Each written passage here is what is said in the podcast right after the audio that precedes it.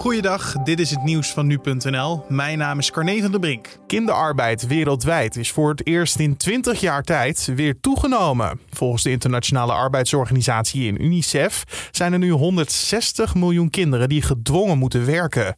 De organisaties spreken van een zorgelijke trend. Vooral in Afrika stijgen de cijfers zorgwekkend. Als oorzaken worden bevolkingsgroei, extreme armoede en de coronacrisis genoemd. Meisjes worden in vrijwel elke leeftijdsgroep vaker tot werk gedwongen dan jongens. Vanaf volgend jaar krijgt een deel van onze agenten een stroomstootwapen.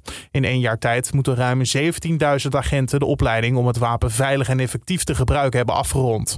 Door de taser kan in sommige situaties het gebruik van een politiehond of vuurwapen achterwege worden gelaten. Het kabinet zou dertig miljoen euro hebben uitgetrokken voor de aanschaf van de wapens en de opleidingen.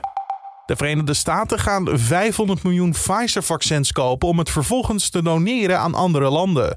Dat is bovenop de tachtig miljoen doses die al eerder werden beloofd. De plannen worden naar verwachting deze week bekendgemaakt door president Biden. President, do you expect to come out with a vaccine strategy for the world?